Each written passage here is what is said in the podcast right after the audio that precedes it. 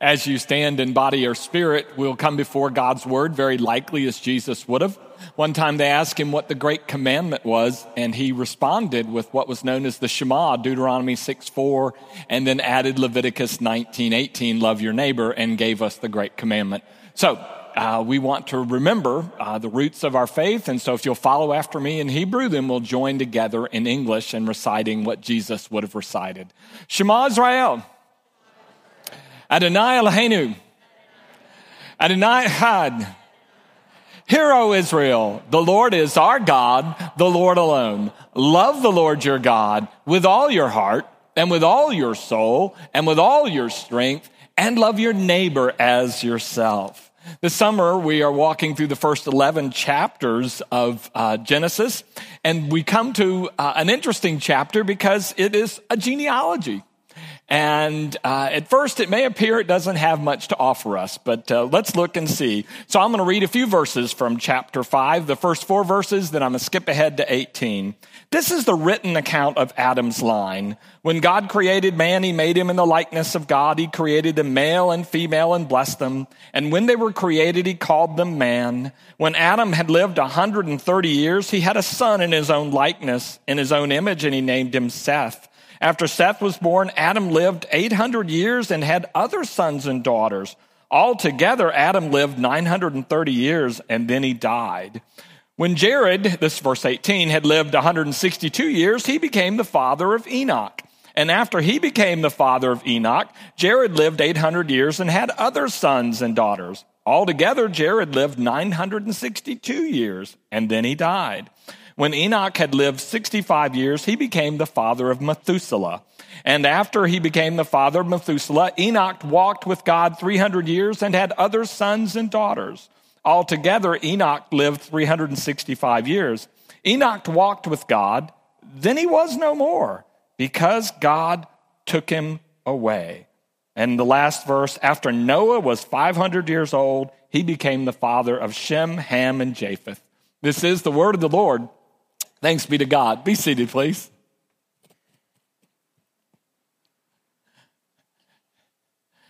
When I was a young pastor, I received this advice in preaching class and also received it either from other pastors. And the advice went something like this Do not preach from the genealogies.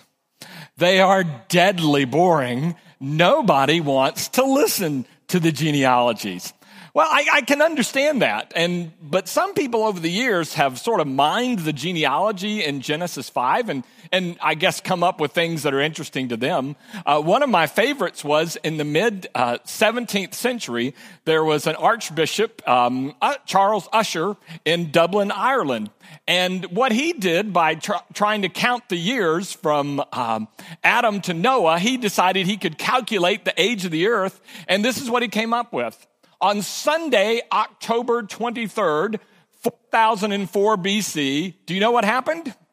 He concluded the world was created on that day. Now, there's been a lot of opposition to Archbishop Ussher's uh, chronology over the years, but that was one thing you can do with it.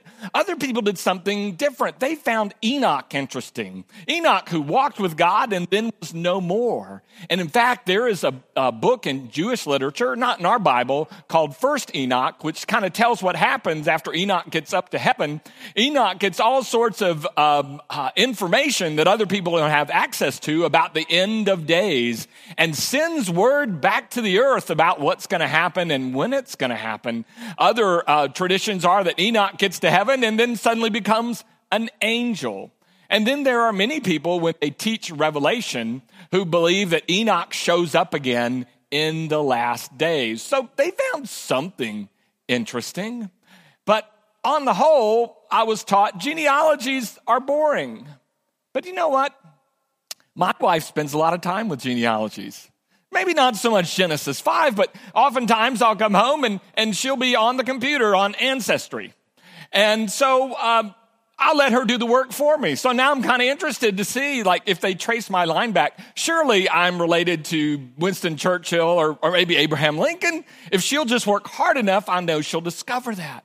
And then for Father's Day, uh, a year ago, I got one of those swabs, you know, that you, you send off your DNA and they, they tell you what exotic places you're from. And I was pretty excited to find what hidden treasure was in my genealogy. And I found out that I was from Western Europe. But it's interesting. Uh, Pam kept working at it, my wife, and, and I found out that actually I wasn't kin to Abraham Lincoln. But on my maternal grandmother's side, there were, there were two young men who fought for the Confederacy, ended up imprisoned in the Chicago area in a Union prison camp, and didn't even know each other were there. I thought that was interesting, but my interest turned to dismay when I found out that actually they came from slaveholding families and that that's in my background.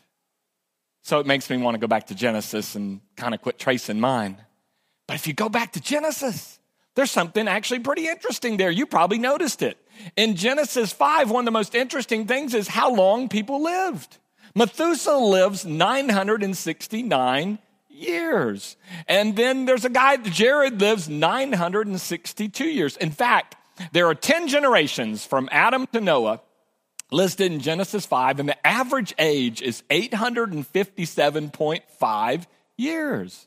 I thought that was interesting. But what makes it more interesting is that other lists of ancient uh, people and their ages uh, that we compare this to, the most um, prominent list is in Mesopotamia, kings would always come from a line and they would list the kings before them and how long they reigned. And uh, one reigned in the, what's called the Sumerian kings list, so it would be in the Mesopotamia area. One reigned, he claimed, 65,000 years. And there are 10 generations of kings listed in the Sumerian king list in Mesopotamia, and their average tenure is 42,000 years. Guys in the Bible, they're just, they're kids. They don't live very long at all. But what's interesting to me is when you dig into it, the Egyptians had something similar that lists of genealogies were for the kings. They were for the powerful. It was a way to say, I'm, right, I'm reigning and my reign is stable and I come to it by, uh, by right and I'm strong. I've been here forever. I'll be here forever. The lists are for kings. But if you look at Genesis 5, there's not one king in the bunch. Really, there's hardly anybody notable from Seth to a guy named Noah. None of them become a king. Well, Noah becomes mm, somewhat of a boat builder, but nobody else is even worth remembering in history outside the Bible, it seems. And yet they get listed. I'm wondering if one of the messages in Genesis 5 is the same message we saw in Genesis 1 when God said, Let us make humans in our image, which is sort of a royal language, and to have an image meant that you were a king or queen. I think God is repeating the lesson here in Genesis 5 that every human being, even if they think they are nobodies, they are in God's eyes a king or a queen. All of us are royalty. So when you see the list that goes from Adam to Noah, it's almost as if you and I should put our name in the middle of that list because we may seem like nobody to most of the world, but to God, we are royalty. Now, further, what interests me is when you look at Egypt and you look at Mesopotamia and other, and other areas that make lists, the kings not only rule forever, but they have a long list of accomplishments. And when you go back to Genesis 5, you realized, well, none of these people ruled forever. And what exactly were their accomplishments? If you look at it closely, you know what their accomplishments were? They had kids. That was it. And I didn't read you the old translation, but I know you may be familiar with it. So and so begot so and so who begot so and so who begot. So. All they did was begot or beget. And they got mentioned. I wonder if it's God's way of winking over at the Mesopotamians and saying, you know what counts? It's not the palaces you build, it's not the countries you conquer. Do you know what counts? It's the relationships. I mean, you've realized that, right? Um, I've had the pastor the, the awesome responsibility and privilege of being with people uh, often in their last days, and they know it's their last days. They have that sense.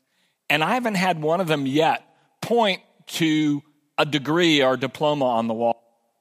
None of them yet tell me about all their great accomplishments, but I can't tell you how often they point me to pictures of people and their families. and they tell me stories about people they love and people who love them. I think God hardwired us. Our instinct is to know that what counts is not the great things we build. What counts are the relationships that we have with each other. And to me, that's what makes this character Enoch, who seems so mysterious. He walked with God and then he was not because God took him. That's why I think he fits in this genealogy. Stay with me a second and see if you agree. There are 10 generations from Adam to Noah. 10 is a biblical number all the way through Revelation that usually indicates completeness. It's like the whole thing is 10. So it's basically the whole story from Adam to Noah, we're going to give you right here. And also a special number you probably can imagine. Uh, more special than 10 is the number seven. Well, Enoch is the seventh generation. He lives 65 years, has a kid, Methuselah, who lives a long time. Then he lives another, he walks with God and lives another 300 years. He lives 365 years, which is a year, of course, for every day in the solar cycle, which even though the Jews typically used a lunar calendar, um, uh, they would know the significance of that. So basically, it's almost as if the author of Genesis is saying, pay attention to this guy Enoch. He's going to teach you something. He's the seventh generation. His lifespan is 365. And if we're to look at him, what it looks like is he never died. He walked with God and then he wasn't. He was gone. He was gone. And God took him. Now, there's a couple theories about why God may have taken him. One of them is uh, if you're a sports fan, you might get this. Uh, others, I apologize. I, I call it, by my translation, the perfect game theory. It's like, it's like Enoch in his lifetime hasn't walked anybody, hasn't given up a hit, and it's almost like everybody, and, and it's like God doesn't want to ruin that for him, and so God takes him. Some of the ancient believers believe that God took Enoch out of the world because he hadn't sinned yet and, and didn't want him to. Could be. Another theory is almost the opposite. It says that Enoch was 65 years old when he had a kid, and then he walked with God and he lived 300 years. And what they say is that for 65 years, Enoch just kind of did his own thing. But then when he had a child, it turned him around and he started walking with God. I kind of like that one because I think there's something about children that kind of make us clean up our act a little bit. Uh, and, and so, what they say that Enoch was the first person that modeled repentance, that he changed. I don't know, but either way, he's there and he's not. And so you might say, what's the difference between Enoch and anybody that came before or even after him in the Bible? And the difference might be compare him with Abraham. Abraham, the father of our faith, what Abraham does is the Bible says Abraham walked before God. And what that meant is Abraham was very obedient. Abraham did things right that God asked him to do. But it says that Enoch walked with God. There's a sense of intimacy there. That they're both wonderful people and wonderful examples, but what Enoch is teaching us is don't be busy, so busy working for God that you forget to work and walk with God that the relationship is the main thing. I think the book of Psalms tries to say this in the opening chapter. It says that the righteous are planted by streams of water. In other words, they get in God's presence and they sort of plant themselves there. Jesus tried to teach us that in the story. Remember Mary and Martha? One of them's real busy in the kitchen, and the other one is sitting at Jesus' feet, and Jesus commends the one sitting at his feet. There's something important about just being in relationship with God. And that's why Enoch is so special. It seems he realized that we were made for relationships, and the most important relationship we're made for is the one we have with God. But if you're like me, that's kind of a hard lesson. I spend a lot of my time trying to prove myself to God, to make God feel like uh, I was worth the investment. Do you remember Private Ryan? Do you remember that movie?